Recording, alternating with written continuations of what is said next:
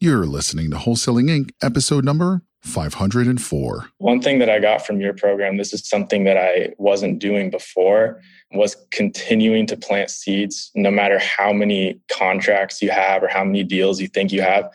Literally, like, even if you lock up a deal that you think you're going to make 50,000 on in the next two weeks, the next day, do exactly what you did to get that deal and keep doing that every day. Because if you just focus on that deal and you rely uh, solely on that deal closing, by the time it closes, you're going to have a completely dry pipeline and you're going to have to rebuild.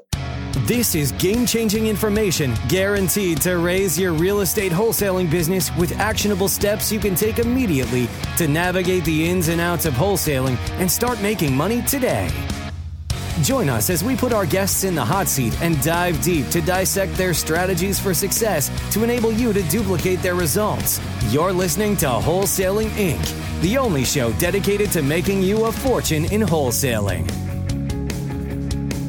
You're listening to the Wholesaling Inc. podcast. I'm your host, Lauren Hardy. And if this is your first time listening, welcome. You are about to listen to an awesome episode with Riley McGarity. Riley, welcome to the show. Hey, Lauren, thanks for having me. How are you doing? I'm good. I'm good. Hey, Riley, where are you from? Uh, I'm from San Diego, California, so a couple hours from where you are. Yeah, that's right. So I'm in Orange County. You're in San Diego, a couple hours away, but uh, very similar real estate market. So, Riley, I know I have to ask, you are younger. Do you mm-hmm. mind me asking your age? Yeah, I'm 19. Oh my God. I had no idea you were that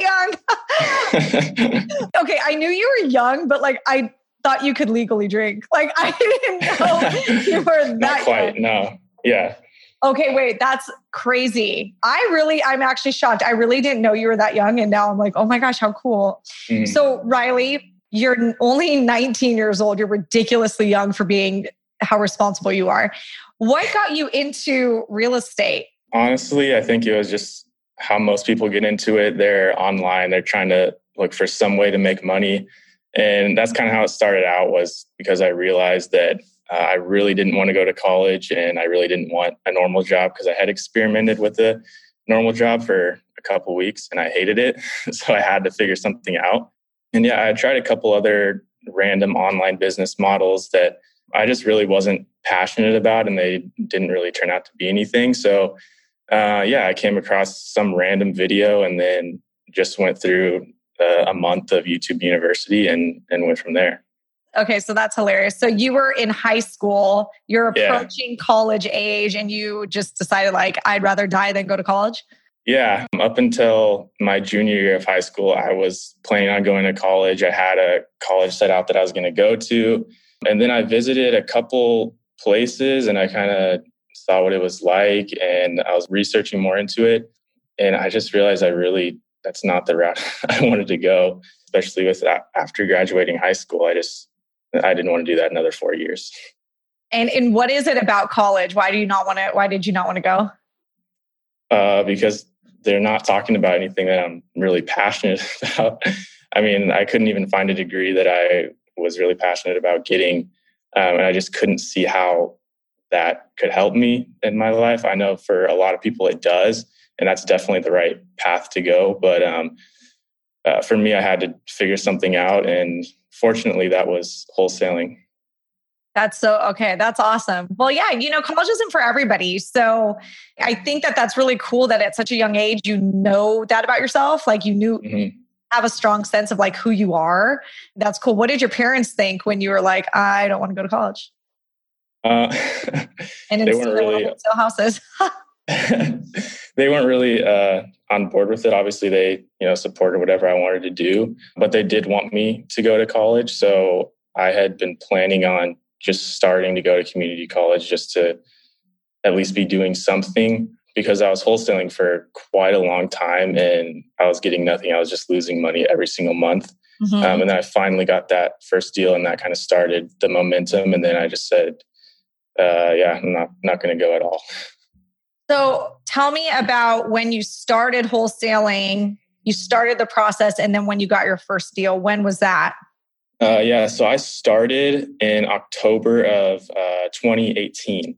Okay. Um, so that's when I just started learning. I spent about a month just listening to podcasts, watching videos, um, listened to like a hundred wholesaling episodes and just went through the whole learning process. And then I just started taking some small action steps. I started cold calling, and this was all in San Diego. So I had been trying to get a deal in San Diego for um, a, a, little over a year. And I, I got one contract that fell through, but nothing other than that. So that's when I kind of decided that I'm going to try virtual. I knew that it was uh, a couple people had success with it. So I learned as much as I could. And then I just found a, a market, started marketing there. And then it took about three months until I uh, got my first deal.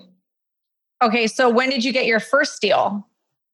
That was in um, December of 2019.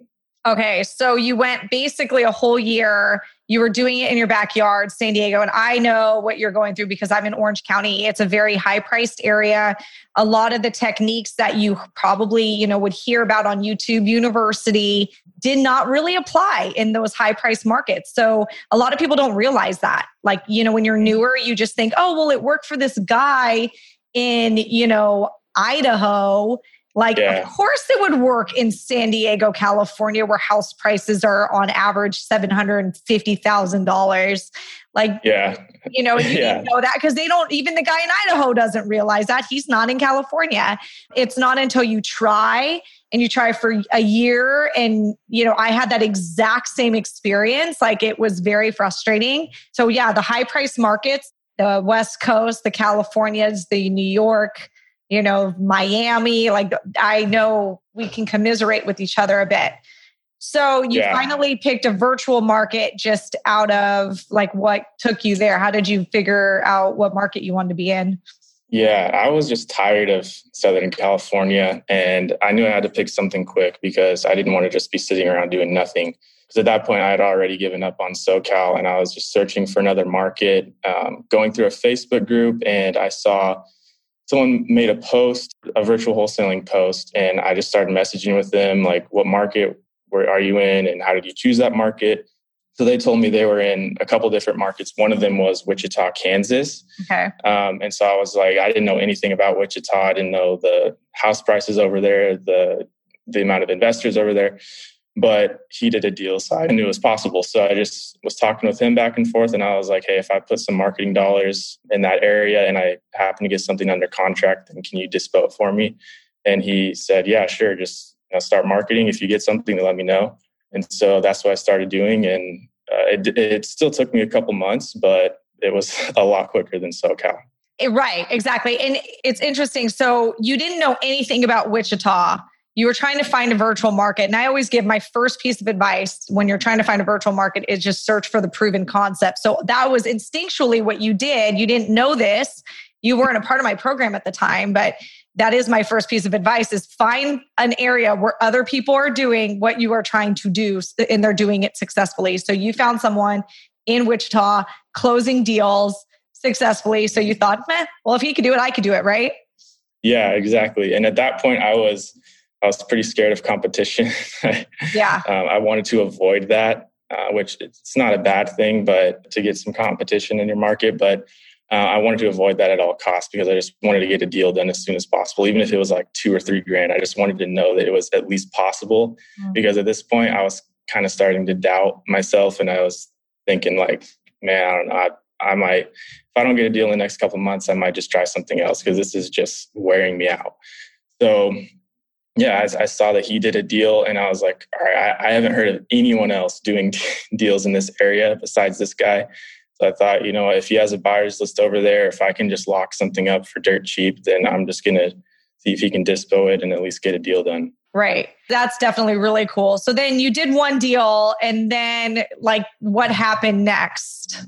So I did my first deal with my JV partner. That was like a home run deal. I got super lucky on that one. Um, I almost actually threw that lead away. Uh, if it weren't for my JV partner telling me to keep following up with them, it, I would not have gotten that deal. Uh, they originally were asking eighty thousand mm-hmm. dollars for the house, and then we ended up getting it for forty and dispoing it for sixty nine. So we wow. got that deal. Yeah, we closed on it, and then then I just started. I made my marketing budget and I just started doubling the amount of text I was sending out and uh, the amount of offers I was making. and um, started building some momentum. That is a home run deal for your first one for sure. Yeah. That's crazy. So the seller, your first deal, a seller comes in, you almost threw it away, but it wasn't for having a mentor or a partner, JV partner telling you to keep going, keep mm-hmm. following mm-hmm. up. They started out at 80. And I always say that, that like a seller's never going to offer you a discount on their house. Like that's pretty rare. They're always going to mm-hmm. come in high. And it's really in the follow up that you get them down on their price. And you did that. You got them down, you got them 50% off yeah. and you locked it up and you, the JV partner handled the dispo and you're done and now you've got this fat fee that now you can put into your business for you know for more marketing and to double down. Yeah. Yeah, so I'm I'm super thankful for my JV partner because yeah, if it weren't for him, I don't even think I would have gotten that deal. I mean, they were asking 80, we couldn't have even sold it for that much. But if it weren't for him just telling me like, no, keep talking to him, uh, keep following up, then that wouldn't have happened. That is the other advice I give is like a JV partner. Mm-hmm. A good JV partner is the difference between you doing deals and not doing any deals. Yeah. So, I mean, it sounds like that was a, a big pivotal moment for you, not only just making the pivot to a different area, but having, you know, that partner to keep you going. Yeah. And that's super important. I would, I mean, even if you are doing it in your local market, I would still say get a JV partner. Oh, absolutely. So my first deal had closed late December, and then I'd done a couple more, but they were way smaller. Um, and I just wanted more consistency. I wanted to um, learn the ins and outs of virtual because I didn't really have a virtual coach. I was just learning on my own because my JV partner, that's his market. So he doesn't really do any, he didn't do any virtual stuff at the time. So I was listening to Wholesaling Inc. And then they had mentioned you were going to uh, join the program and start a virtual uh, virtual coaching program. So I literally, as soon as I got done listening to that podcast, I scheduled a call. That's awesome. Yeah, yeah, you were one of my first students. So yeah, that's that's really cool. So I mean, yeah, I had no idea how young you were, but I definitely knew. You know, I I think I said it from the beginning. Like Riley, you remind me of me. You just there's something yeah. about you know when I got started. Like I just a lot of the questions you asked, you asked really good questions. Um, you work really hard. You're very consistent and that's what i like about mm-hmm. you is you're in you yeah. do you know you actually do the work you know you make offers you talk to sellers you really do the work so yeah. i like i love it the worst the worst place to be is is analysis paralysis i hate being in that state of mind so much that right. i have to just do something even if it's not really the right thing to do at the time i may not know what the right step is but anything is better than just being in that state of mind of not knowing what to do and being stuck. I can't agree with you more. And maybe like you're lucky that you're so young that you don't know any better. So you probably yeah. don't get an analysis paralysis as much as maybe somebody in their 40s, you yeah. know, who's had a little bit, you know, sometimes life experience.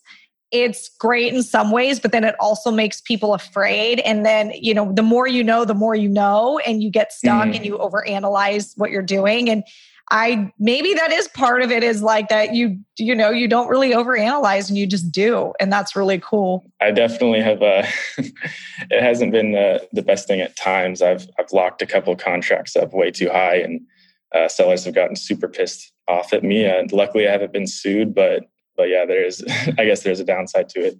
Right. Yeah. And you know what? That I think that that's very common. I mean, what you're telling me is something that does happen. It's very common. And I think it kind of happens mm-hmm. to everybody when they're figuring yeah. out the market. So, what would you say? Do, I mean, do you have any practical advice as far as like maybe something that you got from your journey or just anything that you can share? Uh, yeah. Well, one thing that I got from your program, this is something that I wasn't doing before, was continuing to plant seeds no matter how many contracts you have or how many deals you think you have. Literally, like, even if you lock up a deal that you think you're going to make 50,000 on in the next two weeks, the next day, do exactly what you did to get that deal and keep doing that every day. Because if you just focus on that deal and you rely uh, solely on that deal closing, by the time it closes, you're going to have a completely dry pipeline and you're going to have to rebuild. And that was one thing that really uh, hindered my growth in the beginning was the fact that I would get something under contract and I'd be like, okay, sweet, I got something under contract and this and this is my JV partner. Um, you know, see if he needs me for anything. And then I'll probably just, you know, do some follow ups here and there. And then that property, uh, it would close. I would get my assignment check, and then I would have to completely rebuild my pipeline all over again. And I wouldn't get a deal for another 30, 45 days. But yeah, once I joined your program, I started asking these questions and um, you helped me with these things that i was really struggling with because I just wasn't growing. I wasn't having any consistency in my business. And then, yeah, so that, that really stuck with me. Every time I lock something up the next day, I just make sure I do exactly what I did to lock that contract up.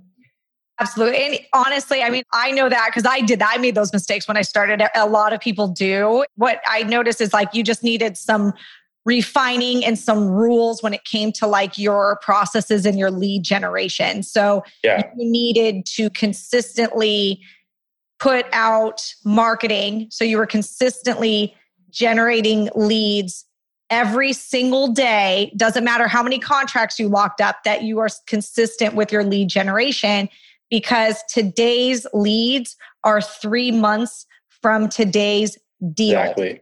Yeah. And people don't realize that. So if you stop today for a month, in three months, you're going to have a dry month. Mm-hmm. So I always tell people that around Christmas and the holidays. If you stop during the holidays with your lead gen and I know, I mean, a lot of us do, I will stop like on Christmas, you know, the week of mm, because yeah. it's like a little rude to call people like on Christmas. Like, yeah, yeah. But like, be careful. If anything, I want to double down the first two weeks of December. So I've got like more leads coming in so that can allow me to kind of take that break for a week.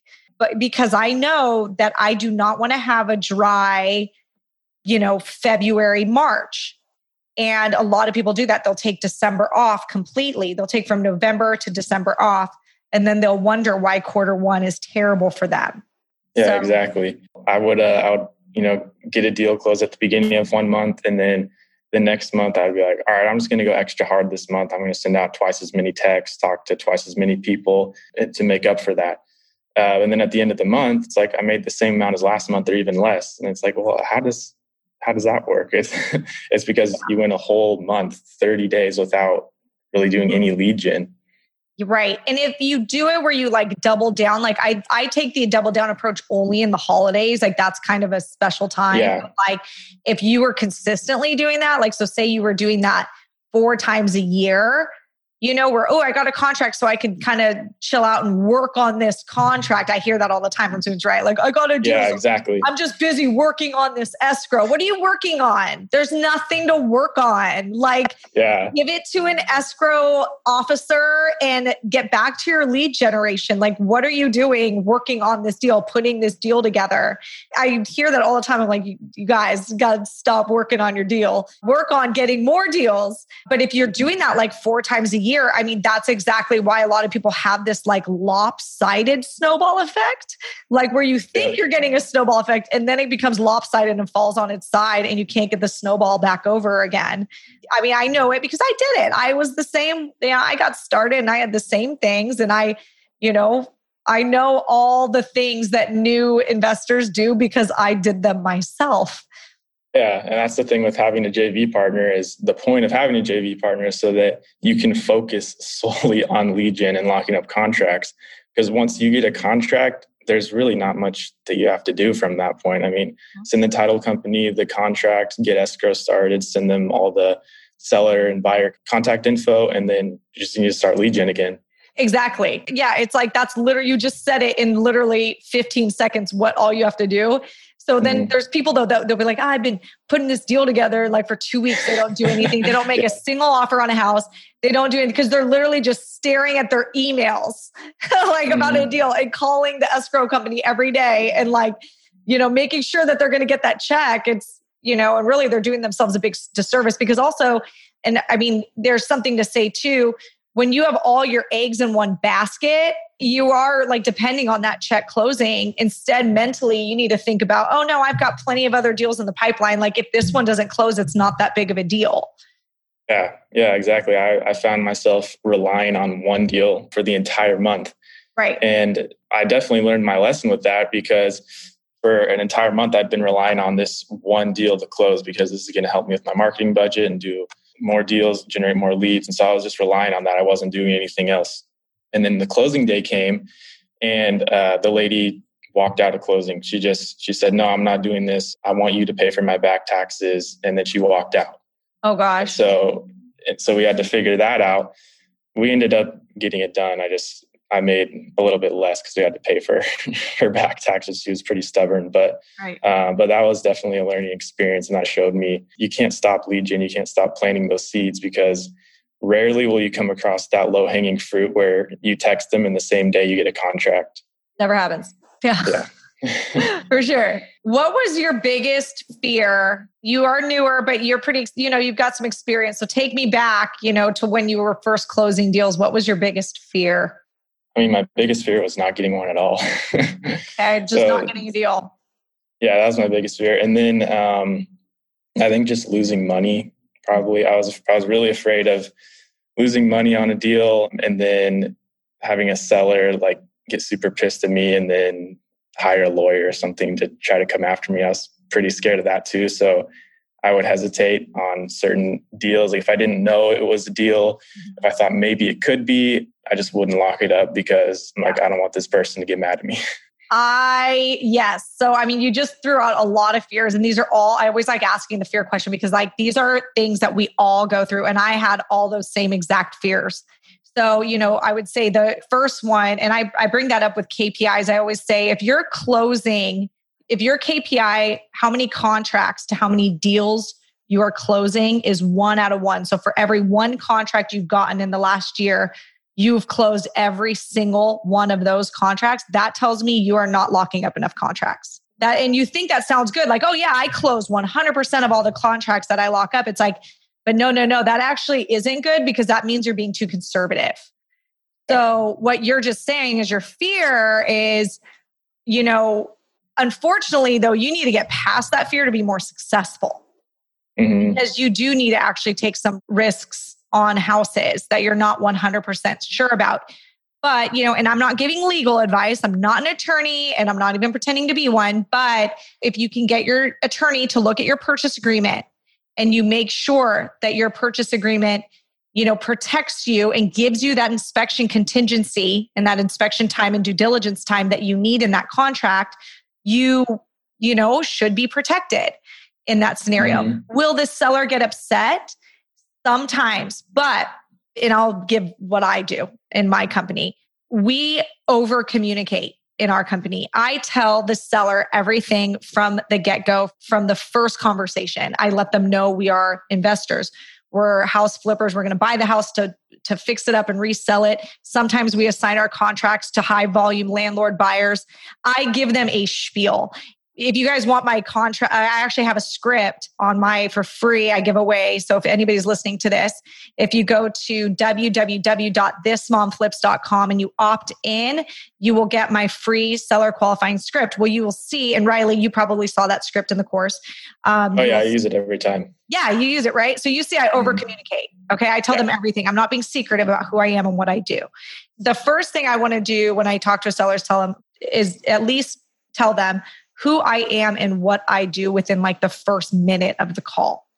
And right there now the seller knows like okay this person Riley has to make money on my home. So if it comes to inspection time and the house, you know, is in disrepair and I didn't describe the house accurately like Riley might come back. I let them know in the probably like the second third call when I'm you know delivering the offer and then when we're locking up the contract, like I do let them know, like, and we need to inspect. And as long as the house is in, you know, the same shape you described it to be, you know, we should be good. But just that, you know, Mr. Seller, that, you know, we do need to inspect the property. We haven't seen the home, but based on the comps in the area, for similar homes like yours that have sold to other investors, we need to be at this price. Mm-hmm. And that lets the seller know, like that preps them that, hey, there is a chance that when they actually see the property in person, that we might not be at that price anymore because of the property has, you know, needs a new roof and the seller didn't tell us about the roof. So usually like I've noticed with my script that I gave, you know, you that in the course, it has reduced our getting yelled at by probably 80% there's still like 20% that's going to get just get mad because they couldn't pull one over you. Yeah, and I'm I'm working on one like that right now where I had locked the contract up at a certain price and then my JV partner did the inspection and there's a ton of termite damage. So now I have to go back and give them the um, ask for a price reduction. But if they even if they do get upset, you're really not in the wrong because you had prepped them for that in the beginning that that could be a possibility. It's 50 50. Exactly. And remember that it's like you are not in the wrong. Like, because they didn't tell you about the termite damage. Like, how are you supposed to know? They know that you locked it up over the phone. You know, mm-hmm. like you, you tell Mr. Seller, listen, like I'm on the phone right now and I'm giving you pricing right now. And if we can agree on this price, like we are on the same page, but I do still need to inspect it. A lot of sellers will say, well, why don't you come down and inspect it first? And that's when you tell them, Mr. Seller, we are working on so many houses. We have so many sellers that call us every single day that we can only work on the most serious sellers, the ones that are ready to execute now. And what we found through years of experience is when we inspect the house first, the seller often pulls out isn't that serious has often used us as like giving them a free appraisal on their home. Mm-hmm. and they've kind of used us. I mean that happens several times a week where we would go and we'd inspect a home and then the seller would last minute say ah just kidding i don't want to sell. Or i went around and i i took your pricing to 10 other investors and i got a better price and now i'm going with them. Well then why did you waste my time coming down you know so i just mm-hmm. explain it through storytelling to the seller like that this is why our process is the way it is. We need to lock this price up over the phone. So we are both committing that we are serious about the sale. Now i will get in my car i will drive and i will go look at the property but i am not getting in my car i'm not getting out of my desk until i have it in writing that you're serious about selling your house yeah, exactly. And and that's going to happen a lot. Some sellers are just going to use you as like a free offer generator Absolutely. and they're going to they're going to get your offer and they're going to write it down and they're going to go to every other investor that they've talked to. They're going to say, "Hey, I got this offer. Like how much can you come up?" And then they're going to sign a contract and you're never going to hear from them again. Yep. So that happens all the time where I think I have a really great deal. They seem pretty motivated and then I try to contact them multiple times. They uh, block my number, and then I'll check the county like a month later, and uh, some random LLC owns it. It's like, okay, well, there's nothing you can do about that. Exactly, exactly. So, I mean, that's why I also like say, as far as like my sales philosophy and negotiation philosophy, is just get the seller to like you on the first call. Mm-hmm. And like your goal is to get the seller to always like you because if they like you enough, like they will feel bad that they never like that they blocked your number or that they they didn't give you at least the option to come up on your price. Yeah. They will feel yeah. bad. You know, so if they like you, they will answer the call and be like, okay, listen, I did talk to another investor and he offered me 5,000 more. You know, at least that gives you the opportunity to see if you can come up $5,000, you know, and just if you stay up on them enough, you know, if you yeah. know that they need to sell, they should stay in a category in your CRM you know, because you know they need to sell and just stay on them and they will communicate because you already made friends, you got them to like you, like mm-hmm. they will communicate with you kind of what they're doing. You can get it out of them. And then that's when you can slip in, well, oh, so you talk to another investor? Well, what they say?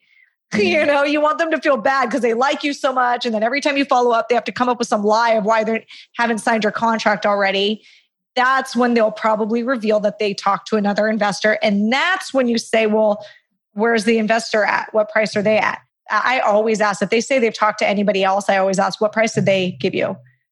Yeah, exactly. And and one thing that's also helped me a lot uh, when we were on a, a, another Zoom call, I think a few weeks back, and you were talking about a deal, and you said it was never yours in the first place.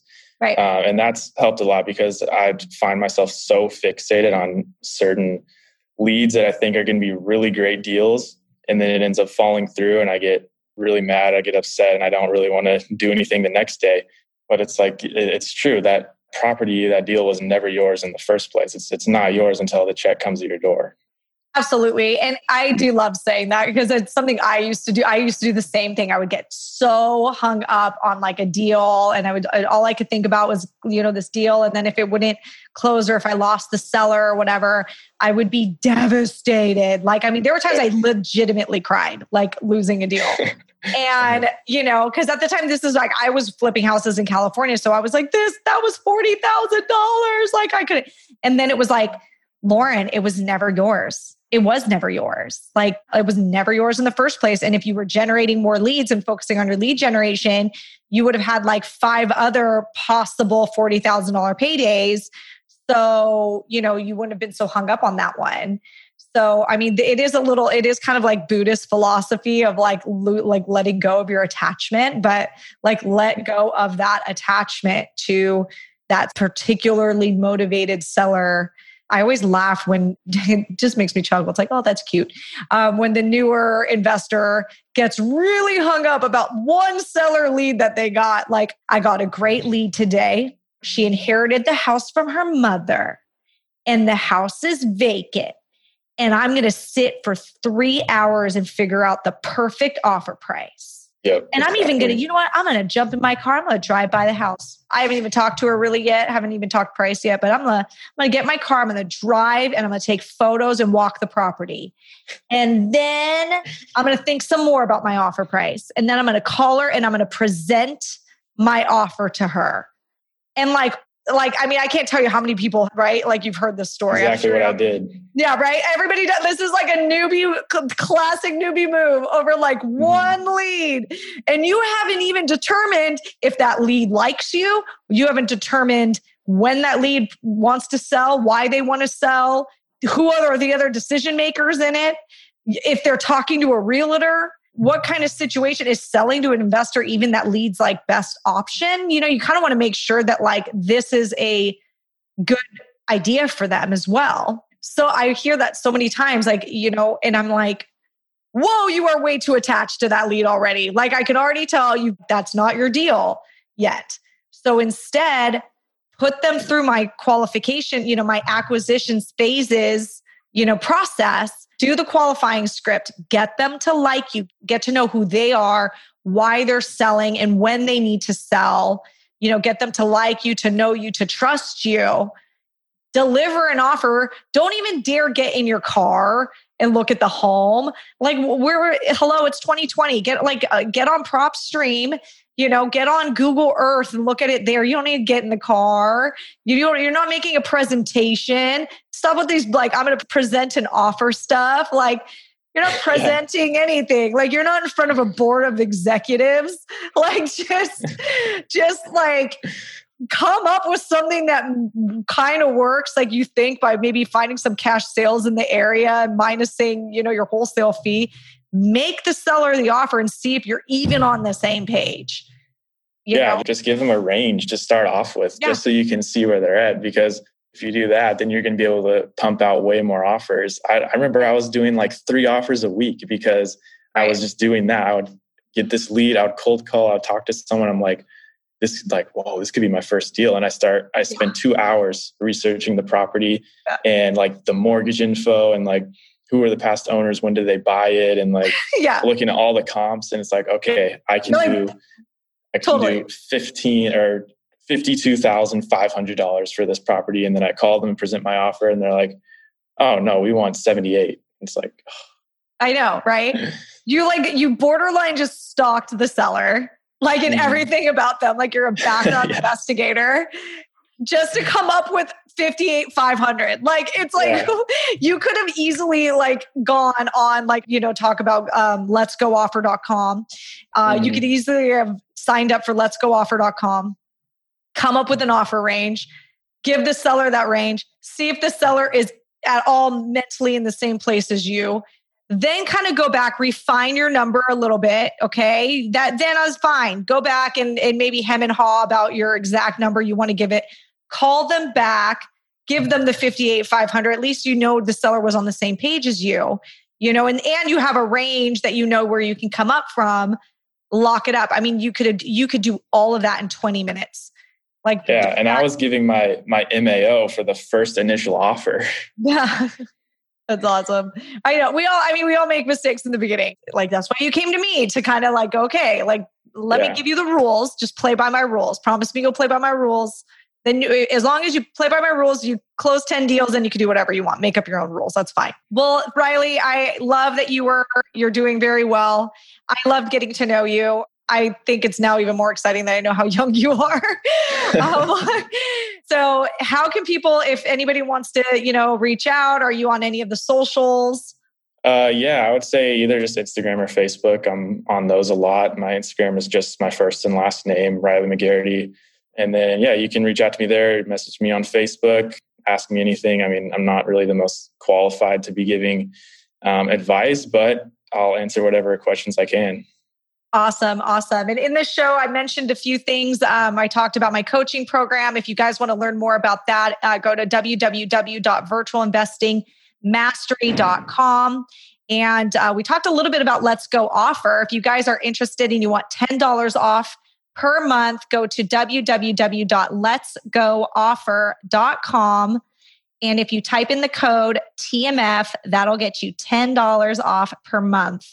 All right, Riley, thank you so much. I wish you so much more success. And I absolutely love having you a part of my coaching program. So I can't wait to see you close more deals.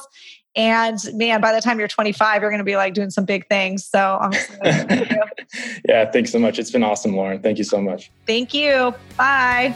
Bye. That's all for this episode. Your next step to success is to continue the conversation over at wholesalinginc.com by joining the mailing list, as well as get your chance to book a strategy session to learn the systems and become part of the tribe and work personally with one of our amazing coaches. We'll see you next episode with more ways to make you a fortune in wholesaling.